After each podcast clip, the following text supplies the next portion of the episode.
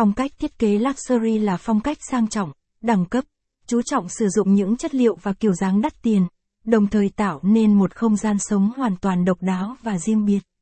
Đặc điểm chung của phong cách này bao gồm việc sử dụng các vật liệu cao cấp như da, lụa, gỗ quý và kim loại, đồng thời áp dụng các chi tiết tinh xảo, đường nét tinh xảo và hình dáng trang trọng. Nguồn gốc của phong cách nội thất luxury Nguồn gốc của phong cách nội thất luxury trong thời kỳ phục hưng cuối thế kỷ 18, phong cách thiết kế luxury đã ra đời và được các kiến trúc sư áp dụng rộng rãi trong các công trình cung điện xa hoa, nguy nga.